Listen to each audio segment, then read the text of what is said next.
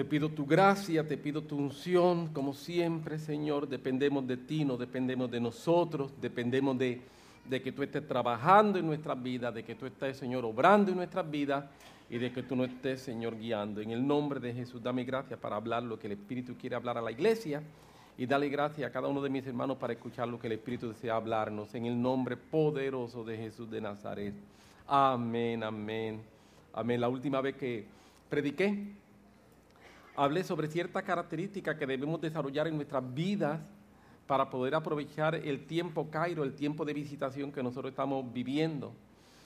Y comencé realmente mencionando una característica que debemos de, dejar y dije que de acuerdo a la Biblia nosotros debemos de dejar todo espíritu de rebeldía y la Biblia dice que también debemos dejar el espíritu de contradicción.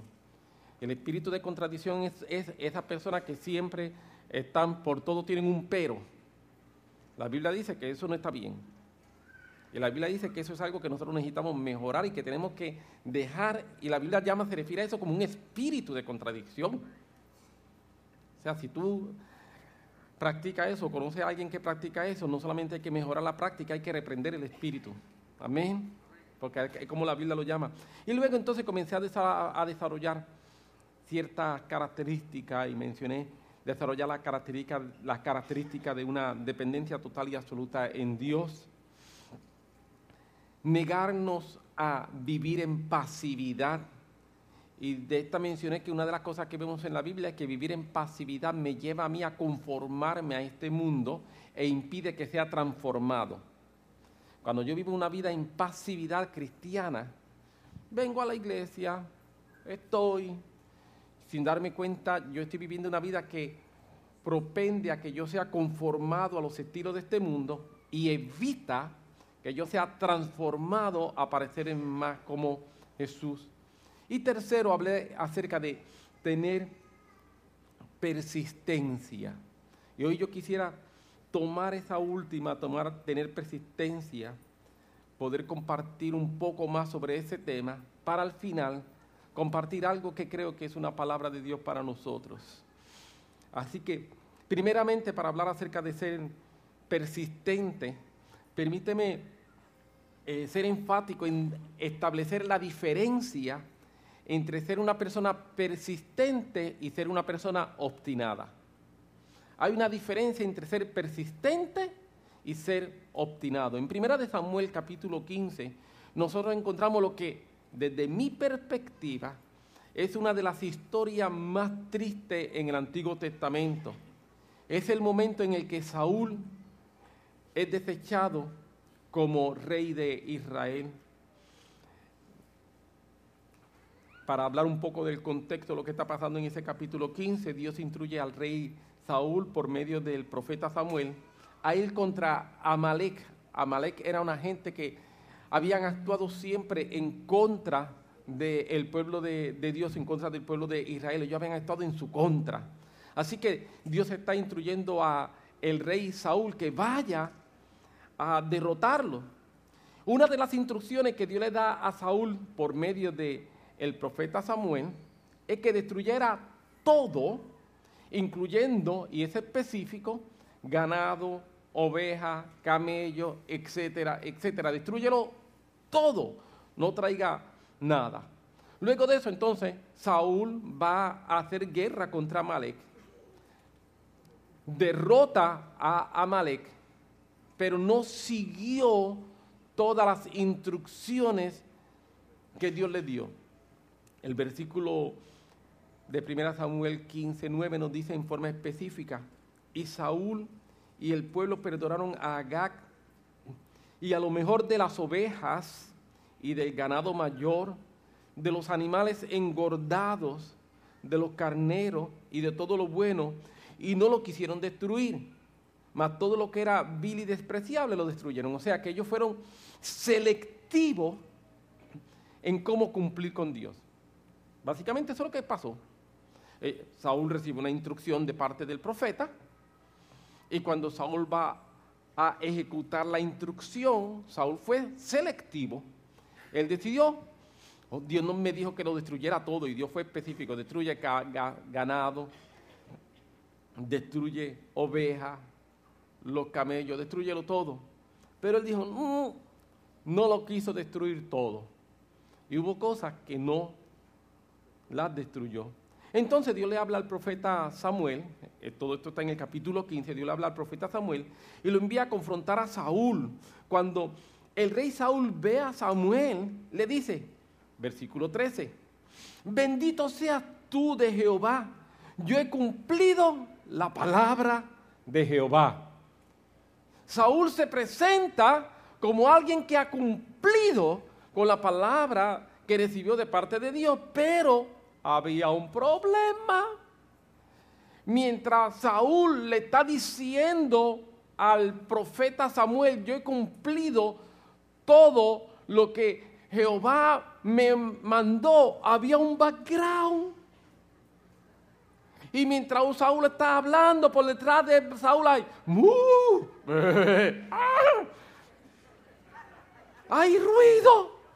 Y entonces Samuel dice, ¿cómo es posible que tú cumpliste con todas las palabras que Jehová te dio y detrás de ti yo escucho,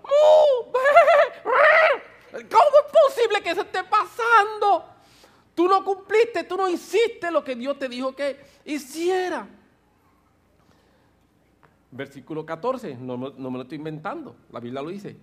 ¿Por qué valido de oveja, bramido de vaca, este que yo oigo con mis oídos?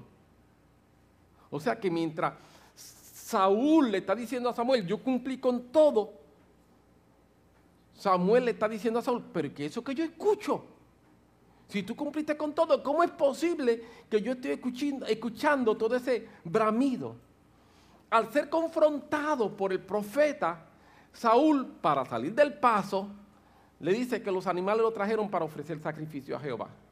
Dice, no, chicos, Saúl, Samuel, perdón, es que tú no entiendes.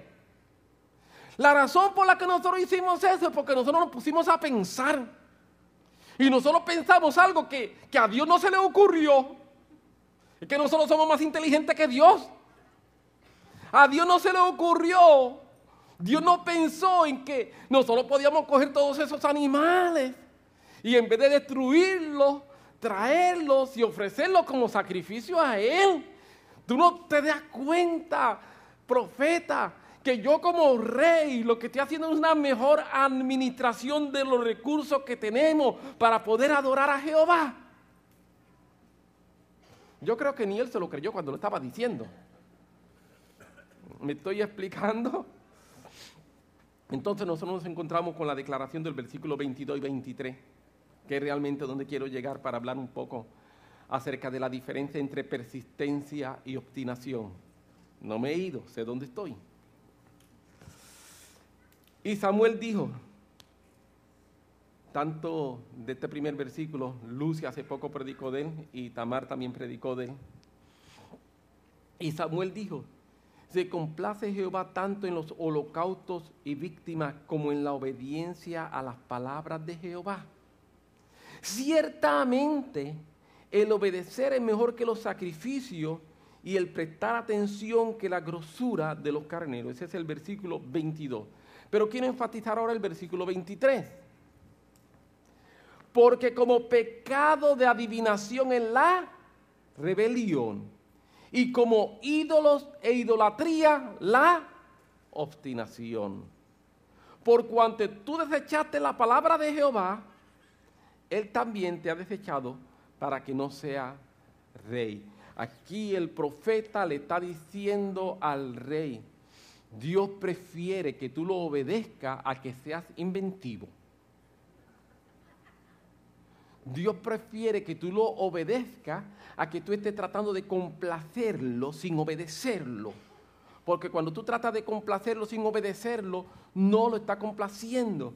Y entonces el profeta le dice al rey que hubo dos características que él tuvo. La primera es rebelión y la segunda fue obstinación. Él estaba pensando de una manera y cuando estaba pensando de una manera, no importa la palabra de Dios que venga, él no va a cambiar su pensamiento. Aleluya.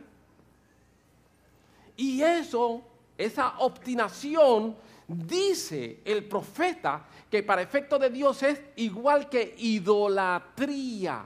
¿Y usted sabe lo que es idolatría?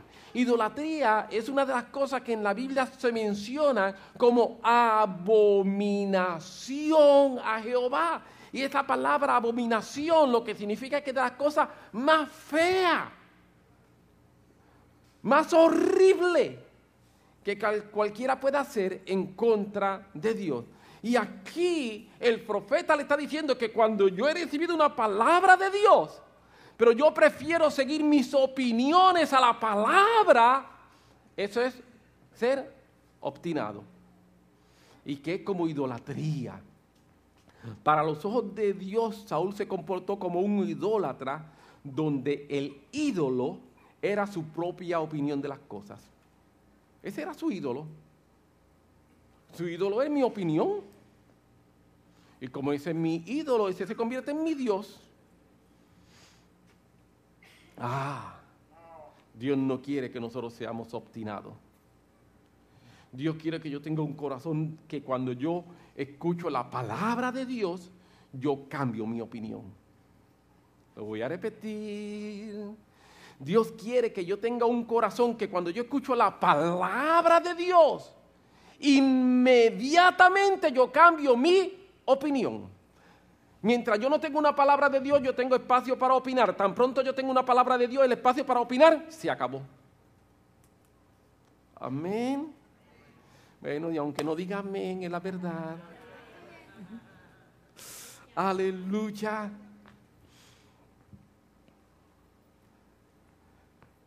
Existe una diferencia, una gran diferencia entre ser persistente y ser obstinado. Dios nos llama a ser persistente pero se opone a que seamos obstinados. La obstinación nace en mi convencimiento de algo, en mi deseo personal, en mi preferencia. La obstinación nace algunas veces en mis prejuicios. Pero la persistencia debe nacer en una palabra de Dios, en tener una revelación de Dios en nuestra vida. A mí me preocupa cuando algunas veces escucho ciertas personas que hablan acerca de decretar, confesar, declarar. Y si bien es cierto que yo creo con todo mi corazón y con toda mi fuerza en el poder que hay en decretar, confesar y declarar, mi confesión espiritual no se puede estar basada en mi opinión. Tiene que estar basada en una palabra. Si no, es obstinación. Aleluya. Si lo que yo confieso está basado, es que yo creo y yo confieso. Yo digo, ajá, ¿y qué Dios te dijo? Pero es que yo lo creo. Yo creo que la luna es de queso. Porque yo creo que la luna es de queso. La luna es de queso. Pero yo lo creo. Yo lo creo, la luna es de queso. Un ratón allí se va a hacer feliz. No. Yo tengo que tener una palabra de Dios. Yo tengo que tener una palabra de Dios para entonces poder ejercitar estas verdades espirituales, no carnales. Permíteme decirlo de otra manera. Para poder decretar, confesar y declarar necesitamos tener una palabra de Dios en nuestra vida. Y para tener una palabra de Dios en nuestra vida necesitamos escuchar a Dios. Si yo no practico tener una vida de escuchar a Dios, ¿qué puedo decretar? ¿Qué puedo confesar? Nada. Si no he escuchado algo que salga del cielo, si no, lo que estoy es disparateando. Estoy viviendo en obstinación y Dios no quiere que nosotros seamos obstinados, Dios quiere que nosotros seamos persistentes. Así que, habiendo aclarado obstinación y que Dios no quiere que nosotros seamos obstinados, permíteme enfocarme un poco ahora en ser persistente. La última vez que prediqué, estuve hablando de Romanos 1.13, donde Pablo le dice a los hermanos, pero no quiero, hermanos, que ignoréis que muchas veces me he propuesto ir a vosotros, pero hasta ahora he sido estorbado. Pablo dice a los hermanos de Roma que muchas veces él había procurado ir a ellos, pero que había sido estorbado. ¿Y qué Pablo hacía cada vez que era estorbado? La Biblia nos dice, en el versículo 10, un versículo antes, rogando que de alguna manera tenga al fin por la voluntad de Dios un próspero viaje para ir a vosotros. Pablo continuaba orando por el tema. Me propusiera ustedes, fui estorbado, pero Pablo tenía una palabra de Dios. Pablo tenía una dirección de Dios. Así que, ¿qué Pablo hacía? Volvía y volvía. Y dice la Biblia que Pablo estaba esperando que de alguna manera, yo no sé cómo Dios lo va a hacer, yo no sé de qué manera Dios lo va a hacer, pero yo estoy esperando y en mi oración, y yo sigo orando, porque yo sé que tengo una palabra de que voy a ir donde ustedes, y yo sigo orando para que de alguna manera Dios lo haga. Mi responsabilidad es mantenerme aquí. Ahora, hay un principio que compartimos y permíteme repetirlo, y es que Satanás puede estorbar nuestro camino, pero no puede impedir mi destino. Amén. Satanás puede estorbar mi camino, pero no puede impedir mi destino. Lo que Dios tiene para mí en la medida en que yo me mantengo firme, creyendo, confiando, confesando y decretando cuando tengo la palabra. No hay manera que Satanás lo pueda impedir. Él puede estorbar el camino, pero no puede impedir el destino. Cuando seguimos leyendo la epístola a los romanos, ya en la postrevería de la epístola, el capítulo 15, el apóstol Pablo vuelve a hablar el tema. Vuelve a hablar el tema de su deseo para ir a Roma. En el, al principio ha dicho que muchas veces, pero mira ahora lo que dice. Versículo 15, versículo, perdón, capítulo 15, versículo 21 al 24. Sino que como está escrito, aquellos a quien nunca les fue anunciado acerca de él, verán. Y los que nunca han oído de él, entenderán. Por esta causa me he visto impedido muchas veces de ir a vosotros. Pablo dice, ah, ya yo sé por qué el diablo ha estado impidiendo que yo vaya a ustedes. El diablo ha estado impidiendo que yo vaya a ustedes porque el diablo no quiere que yo le predique la palabra. Y por esto es que yo he estado siendo impedido de ir a vosotros. Pero ahora, no teniendo más campo en estas regiones y deseando desde hace muchos años, al principio él dijo muchas veces, ahora categoriza un poco más esas muchas veces y nos dice que ese deseo que había en su corazón y que había sido estorbado, había sido un deseo que había estado ahí durante muchos años. Muchos años para mí son más de dos, más de tres y quizás más de cuatro. Porque si no en un par de años, algunos años, pero cuando hablo muchos años, así que Pablo me está diciendo a mí que él había estado durante muchos años con un deseo de ir a Roma y durante esos muchos años que ha estado ese y Dios le ha hablado, porque cuando tú lees en el libro de Hechos, Dios le habla acerca de que vas a ir a Roma y después va a Macedonia, va a visitar algunos lugares y el Señor le sigue hablando, cuando vayas a Roma, muchos años, él ha estado en su corazón con una palabra y con un deseo y diciendo, voy para Roma, voy para Roma, pero cada vez que él planificaba le era estorbado y él vuelve a orar, Señor, de alguna manera, de alguna manera, no sé cómo, abre la puerta, voy para Roma y era estorbado. Y el apóstol Pablo dice, ay, otra vez fui estorbado, pero no hay problema, vamos a intentarlo una vez más, me levanto, me arrodillo y Padre, quiero ir para Roma, tú abres la puerta, yo sé que tú vas a ah, ahora cuando vayas por tal lugar, voy a ir a Roma y era estorbado nuevamente y Pablo nuevamente dice, ok, llevo muchos años intentándolo y si llevo muchos años intentándolo, ¿qué voy a hacer? Me di por vencido. No. Voy a ser perseverante para que de alguna manera, voy a ser perseverante y de alguna manera Dios va a abrir la puerta para que yo pueda llegar a Roma. Pero ahora, no teniendo más campo en esta región y deseando desde muchos años ir a vosotros, cuando vaya a España iré a vosotros. Porque espero verlo al pasar y ser encaminado allá por vosotros. Para una vez que haya llegado, pueda estar gozando con vosotros. Pablo hace planes. A pesar de que está siendo estorbado, porque tiene una palabra y está siendo persistente, él entiende lo que está pasando,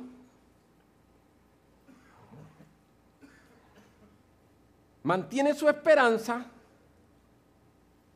y planifica. Era tres cosas que hace una persona que tiene persistencia.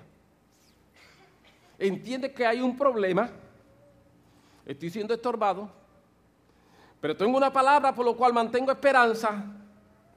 Y lo tercero que él hace es que le estaba planificando. Ahora, cuando vaya, voy a ir a España y voy a pasar por allá y vamos a pasar inclusive y ser encaminado allá por vosotros una vez que haya gozado con vosotros. Dice, voy donde ustedes y ustedes me van a ayudar a mí a llegar a España, pero qué bien la vamos a pasar. Es lo que le está diciendo. La vamos a pasar también. O sea, ya eh, Pablo tiene una expectativa de lo bien que le iba a pasar cuando llegara a Roma. Él entiende que hay un problema, mantiene su esperanza y mantiene su planificación. Es interesante que, aun cuando Pablo es estorbado en distintos momentos, en el cumplimiento de la palabra que tenía que ir para Roma, se dio como resultado precisamente de la persecución. Pablo llega a Jerusalén y cuando llega a Jerusalén, llegó a Roma preso, porque él estaba orando para que de alguna manera Amén.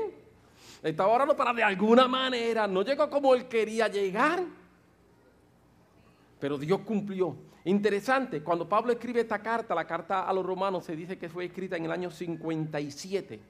Y ya en el año 57 Pablo dice que él llevaba varios años. Amén. Dice que llevaba varios años. Muchos años en forma específica.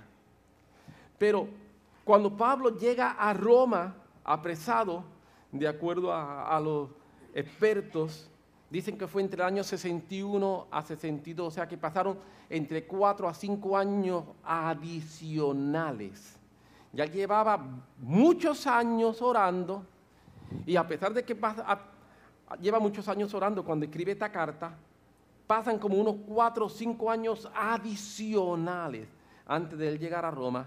Y cuando llega a Roma, llega a Roma preso, encadenado. Pero Dios utilizó todos sus recursos para que Pablo llegara de alguna manera. Amén. Yo lo que quiero decirte es que el diablo puede estorbar mi camino, pero no puede impedir mi destino. Amén. Y yo quiero que eso se te grabe en tu mente, en tu corazón. El diablo puede venir a estorbar, sí, ¿Puede impedir? No. La Biblia nos dice en 2 de Corintios capítulo 12 versículo 9.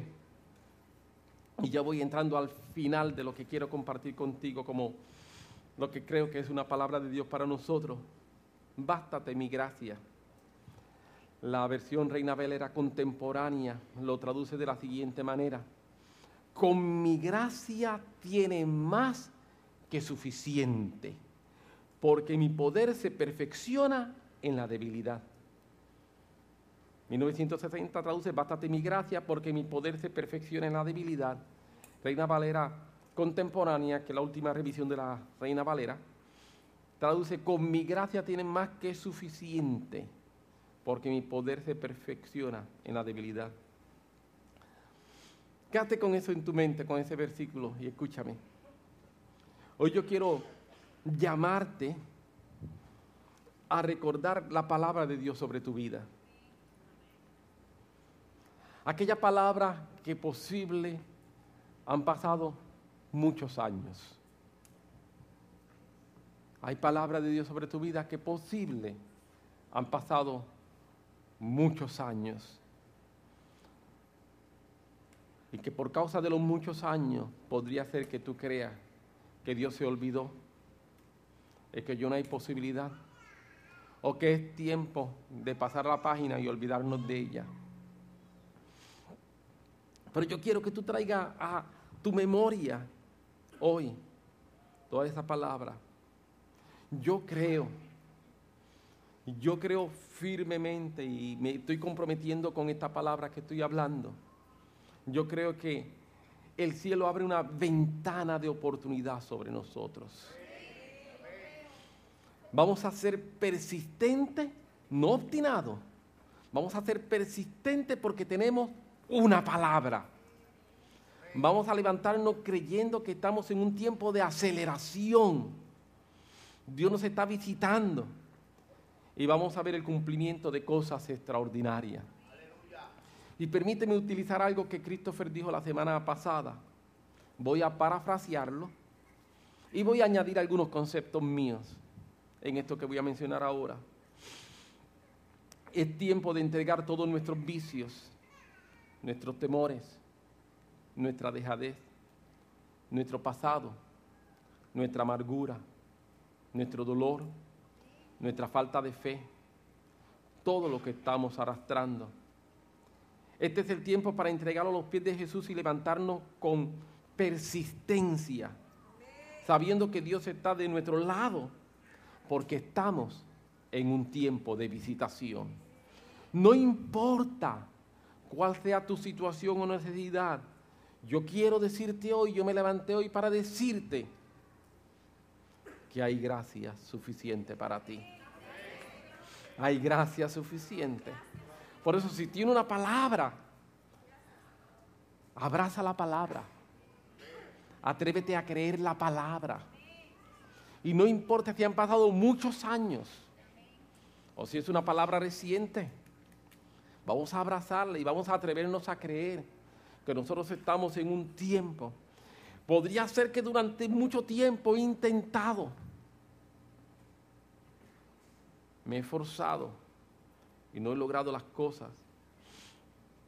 El viernes Quirico nos predicaba acerca de la necesidad que nosotros tenemos de vivir en un tiempo de victoria.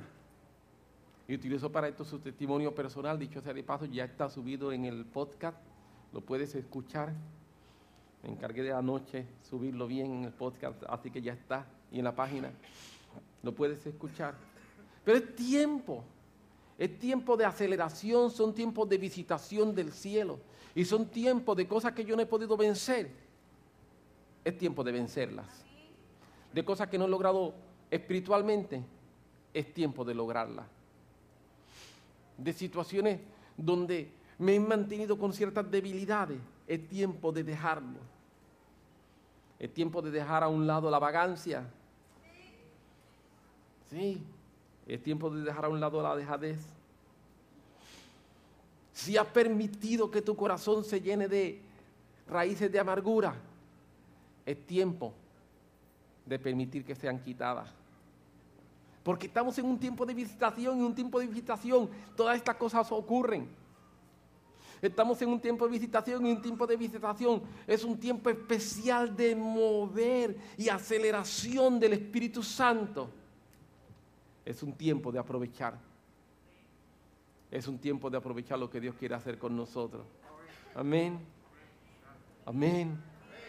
Yo te animo Trae la palabra a tu cabeza. No te vayas de aquí sin hacerlo. Trae la palabra a tu mente. Y yo me comprometo contigo que en el cielo se abrió una puerta de oportunidad, una ventana de oportunidad está abierta para que yo pueda pasar por ella. Y para que las bendiciones de Dios se aceleren. Y vamos a estar orando hoy por aceleración. Amén. Vamos a estar orando hoy por aceleración en las promesas de Dios. Vamos a estar orando hoy por aceleración en los propósitos de Dios. Vamos a estar orando hoy por aceleración en el llamado de Dios. Si hay un llamado sobre tu vida, si hay un llamado sobre tu vida, vamos a acelerarlo. Amén.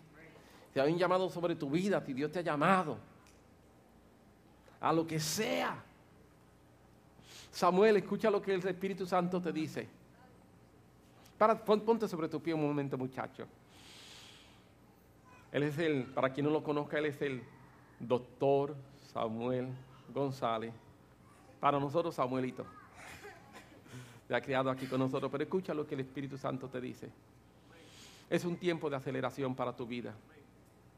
Y es un tiempo donde el corazón que Dios te ha dado, como evangelista de Él, como una persona para llevar su palabra como profeta. Es un tiempo para que se acelere esto. Y Dios te lo está diciendo hoy públicamente.